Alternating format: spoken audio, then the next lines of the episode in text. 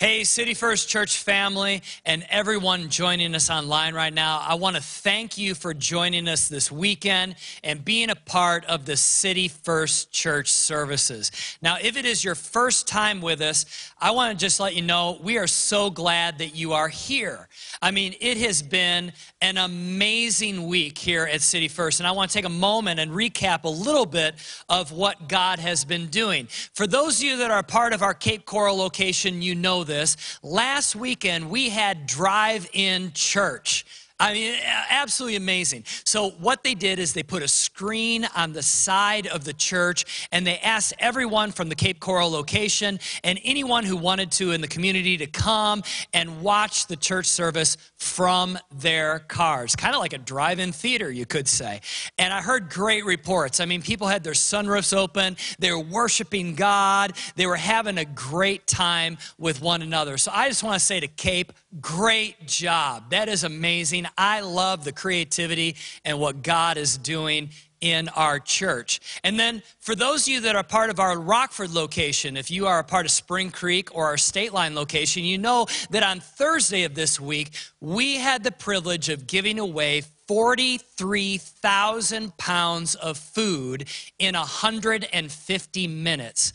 Think about that. forty-three thousand pounds of food in one hundred fifty minutes. Literally, hundreds and hundreds of families were blessed with food to help supplement their needs. In fact, cars were lined up two hours ahead of time, and they were waiting there, and people were so grateful to receive some food. I just want to say thank you to Convoy of Hope for partnering with City First, as well as every person that served at City First. So I want you to know we're planning on doing more compassion efforts in our City First Church communities, and I would love for you to be involved. Be watching our City First Church social media, or you could go to our website at city first dot church. And I would like you to prayerfully do something. Would you prayerfully consider giving to the City First COVID nineteen Relief Fund? This is how we're able to help people, whether it be in nursing homes or in our communities or helping to feed those that need food right now. It is all because of the generosity of people like you giving to this relief fund that we are able to do all that we're doing as a church. Again, City First, I've said this all the time for the last three weeks, the way through this crisis is together and by faith and generosity. So we're going through this together with faith and generosity. In fact, this is the time that we have to join together, even though I know it's virtually right now, but also we have faith together with unity, believing for God to do great things, and we're generous. We're generous with our time, our prayers, our finances, and our resources. That's how we're going to go through this together. Now, today I want to start out with a, a, a funny story. Actually, it's about uh, Jen's aunt and uncle, which they are amazing people. Years ago, they went on their dream vacation to the island of Saint John in the U S Virgin Islands. It's actually, Saint John is the smallest of all of the Virgin Islands. In fact, it doesn't even have an airport. You have to go there by boat. And they were excited. They'd saved up their money for a long time. They finally got to this island. The beaches are beautiful. The hotel was um, just absolutely majestic. It was incredible.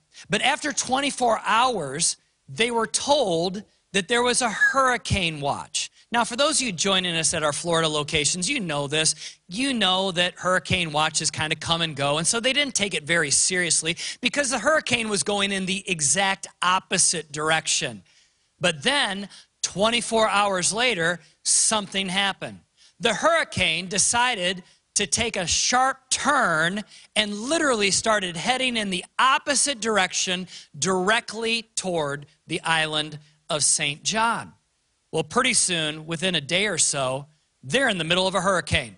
Their dream vacation was ruined. They actually had to spend three days locked up in their hotel room, and the hotel staff would deliver sandwiches to their door multiple times through the day.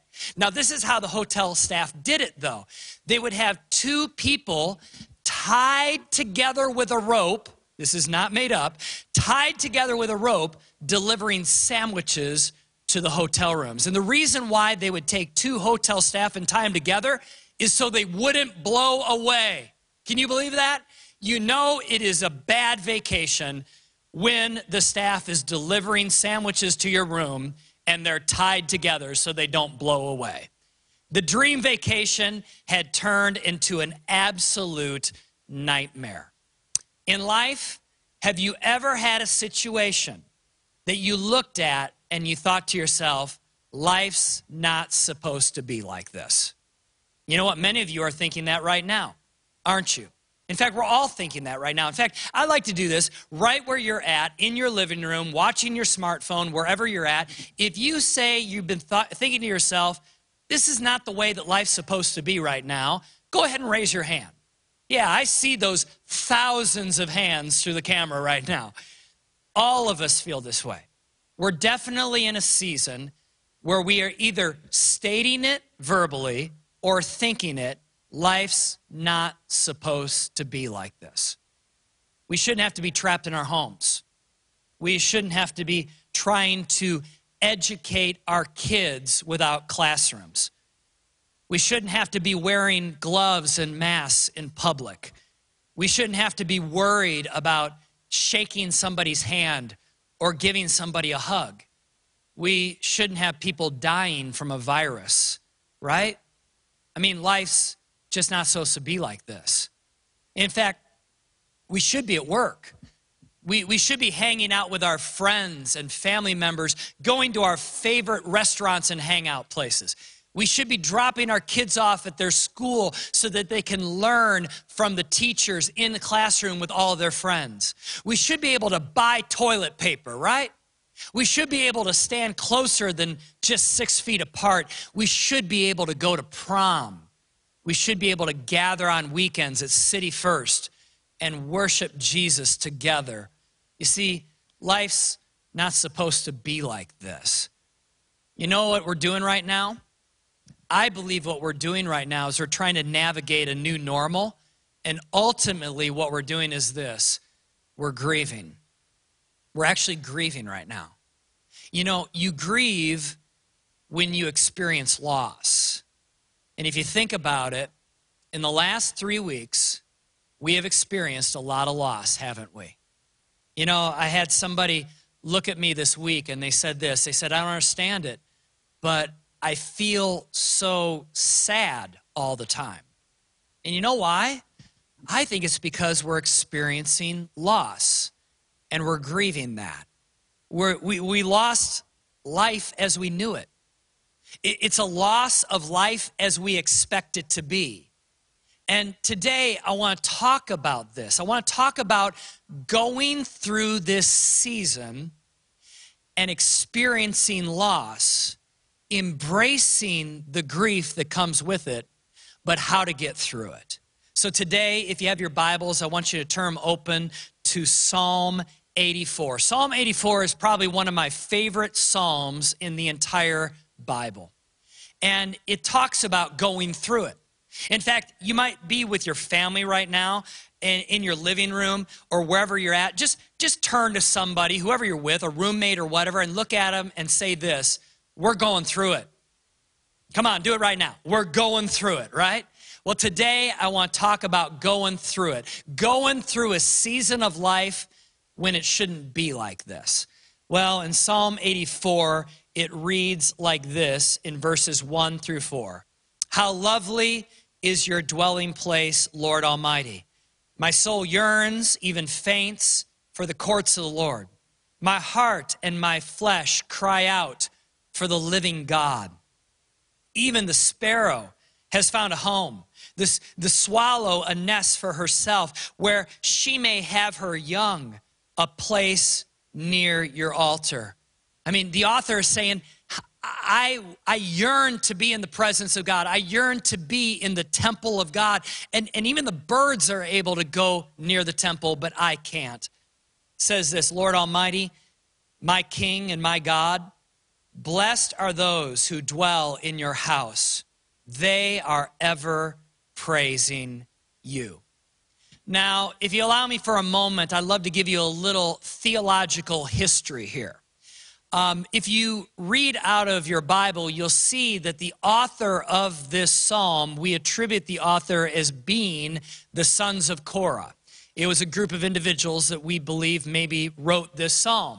But there are actually some theologians that believe something else. They believe that it was actually King David who wrote this psalm, not the sons of Korah, and that King David wrote it, he just didn't get credit for it. Now, for some of you might say, I don't know who King David is. Well, King David was the most prominent king in the Old Testament for the Jewish people.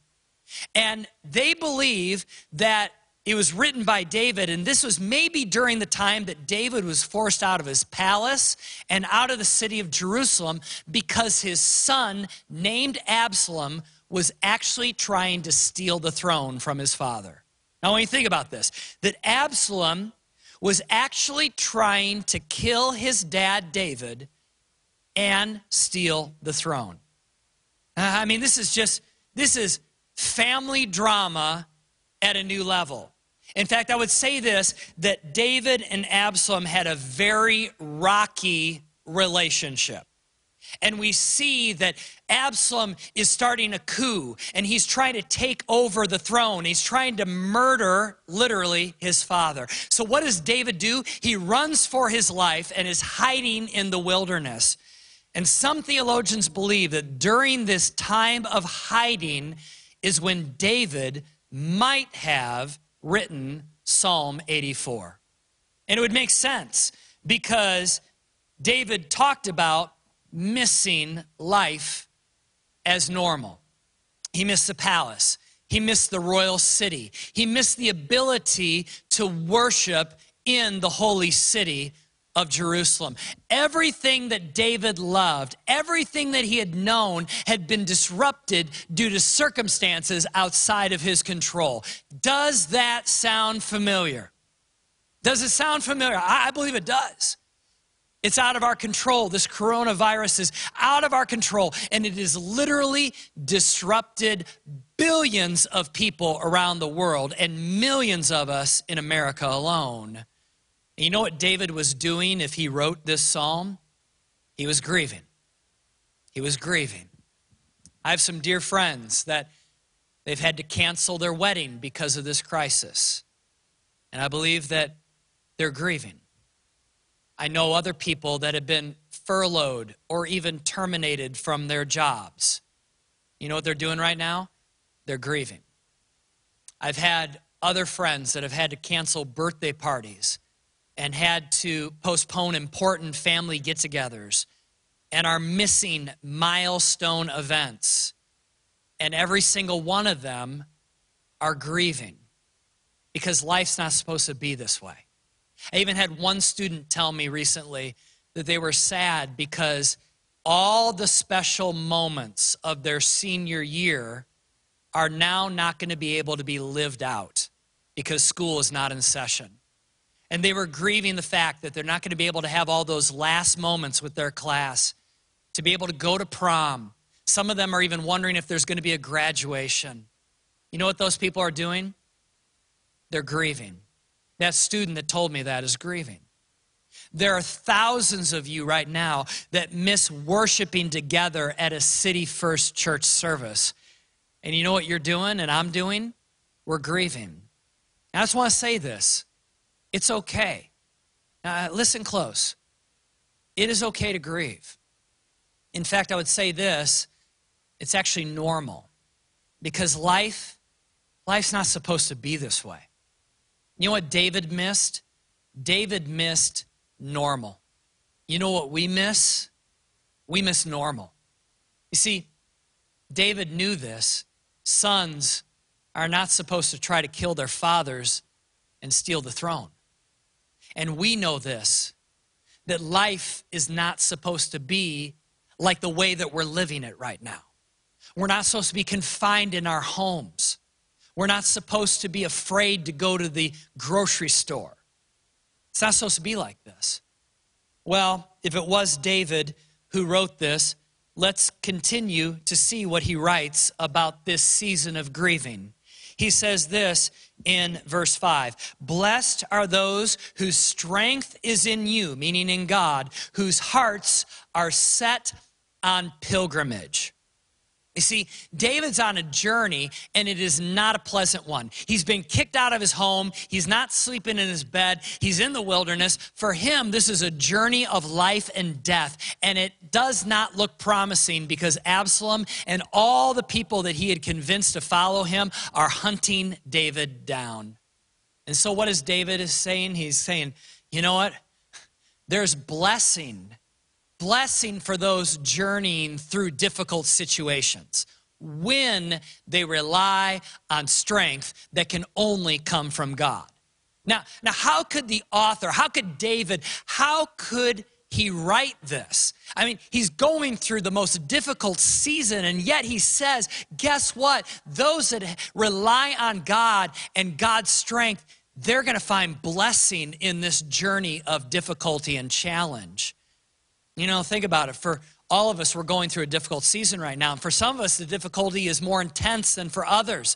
But all of us should have this one thing in common. Every single one of us should not be relying on our own strength, but rather the never-ending strength that comes from God Himself. That's what we should all have in common. Right now, we should not be trying to navigate this season and this crisis with our own strength, our own ability, our own wisdom. And can I say this in all honesty as your pastor? If you're trying to navigate this season in your own strength, your own wisdom, and your own ability, you are going to come to the end of your rope eventually. You see, there's a limit to how much strength you and I have.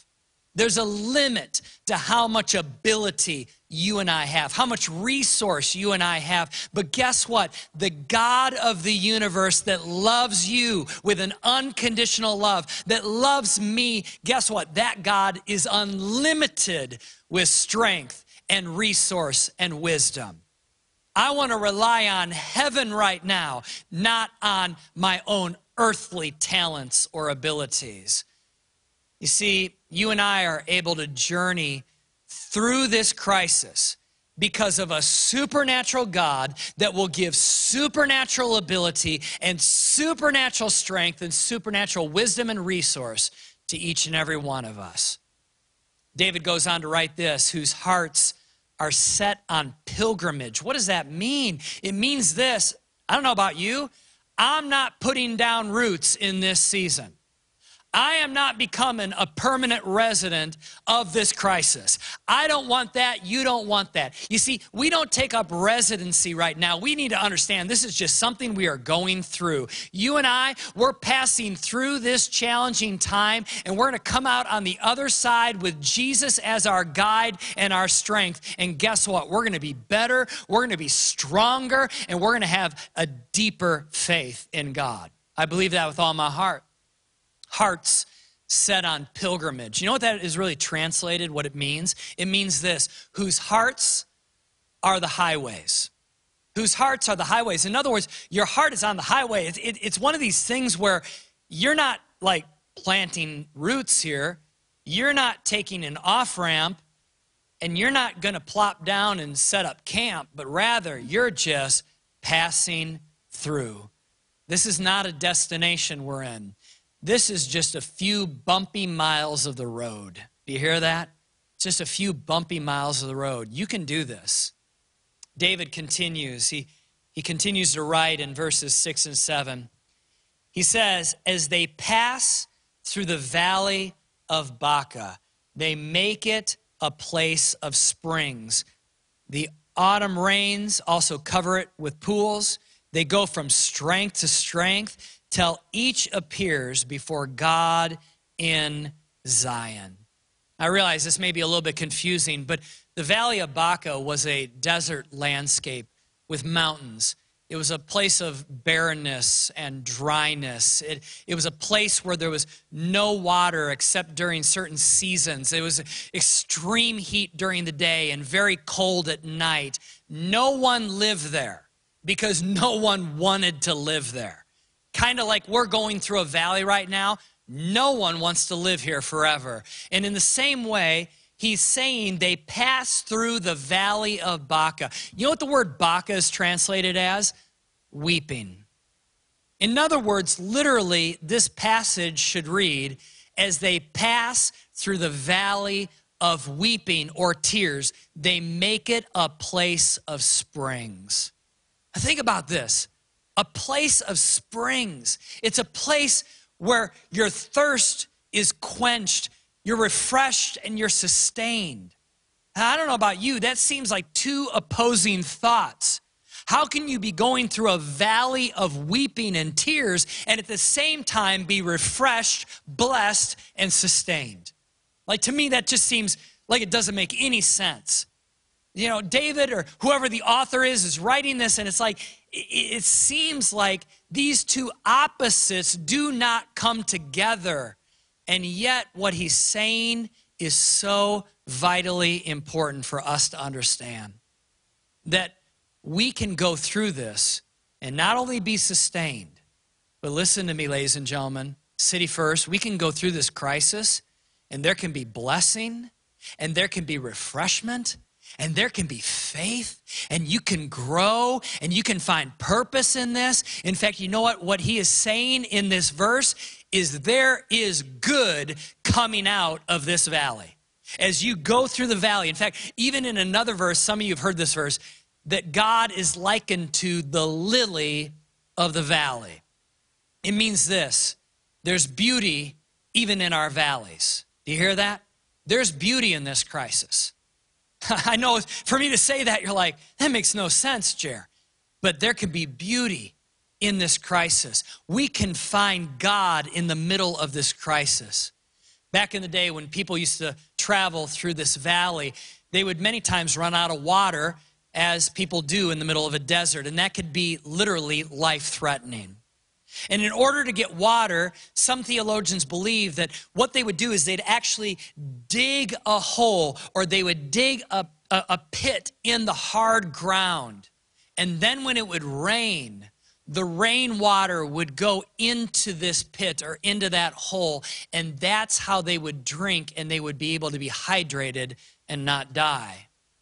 You know what? I would expect this scripture to say something different. I'd expect the scripture to say, as they walk through suffering, God gave them refreshment. But that's not how it reads.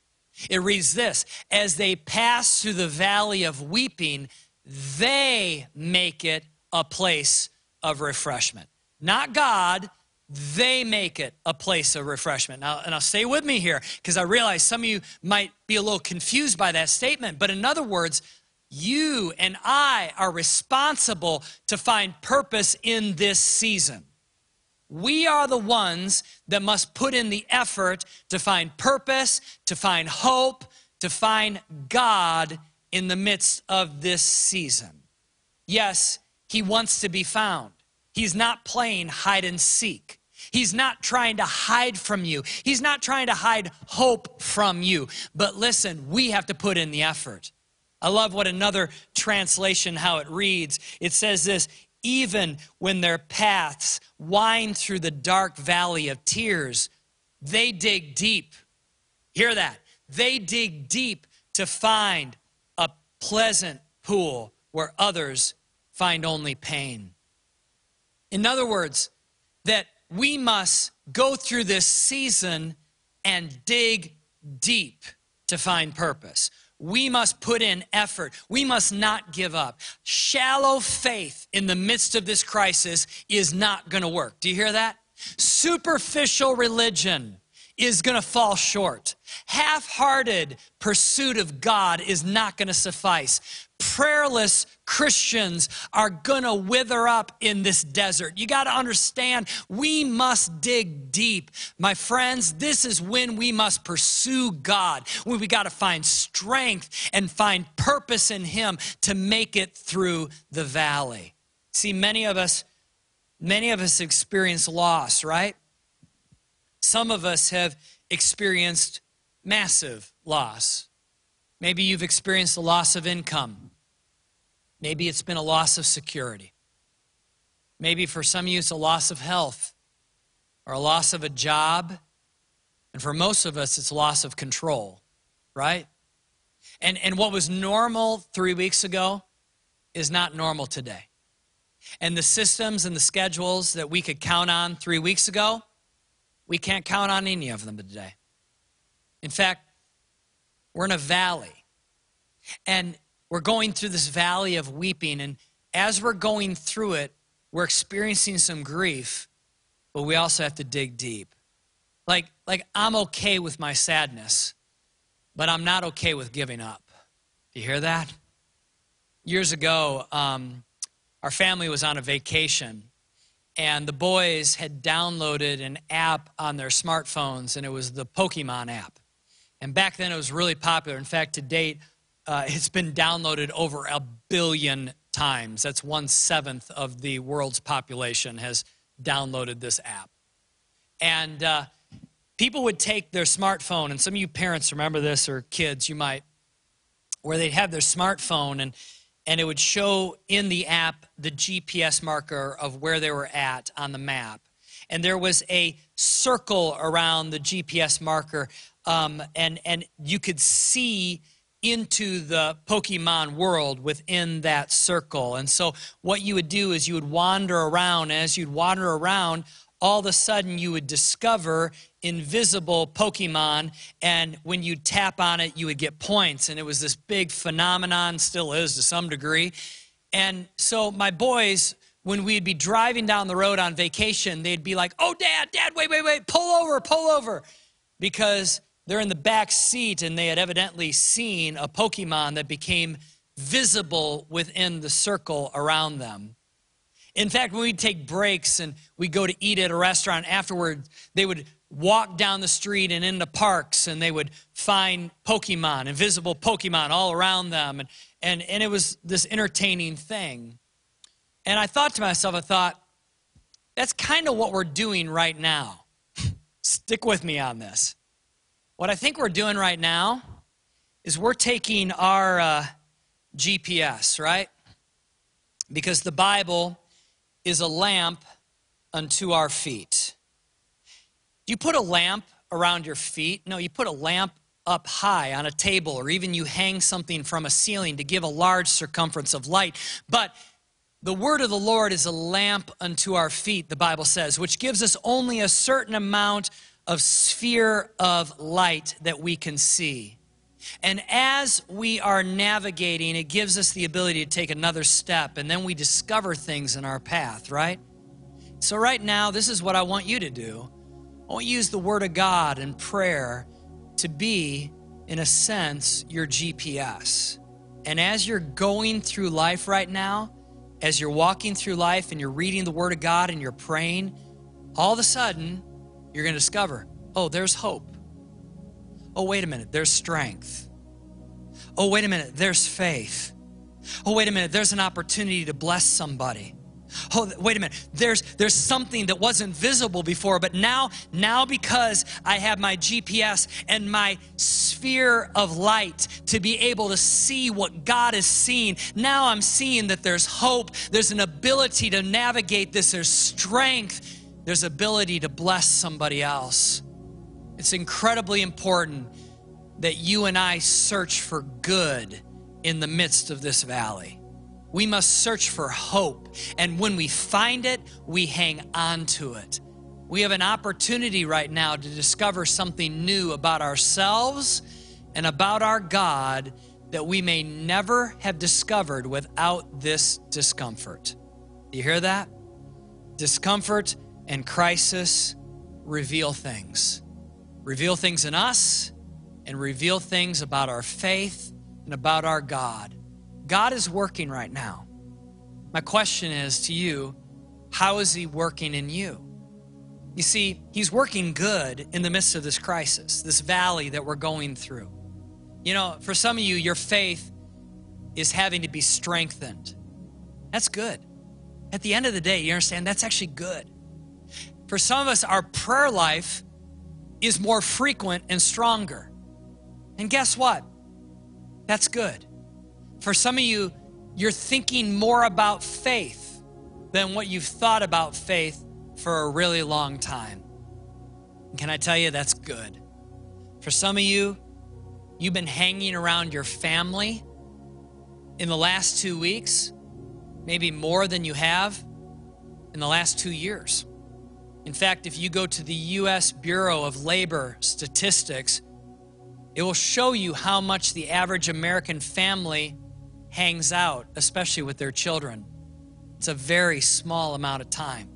You know what this crisis has done? It's made families come together. And ultimately, there's good in that. You know, you might be more engaged in your kids' lives more than ever.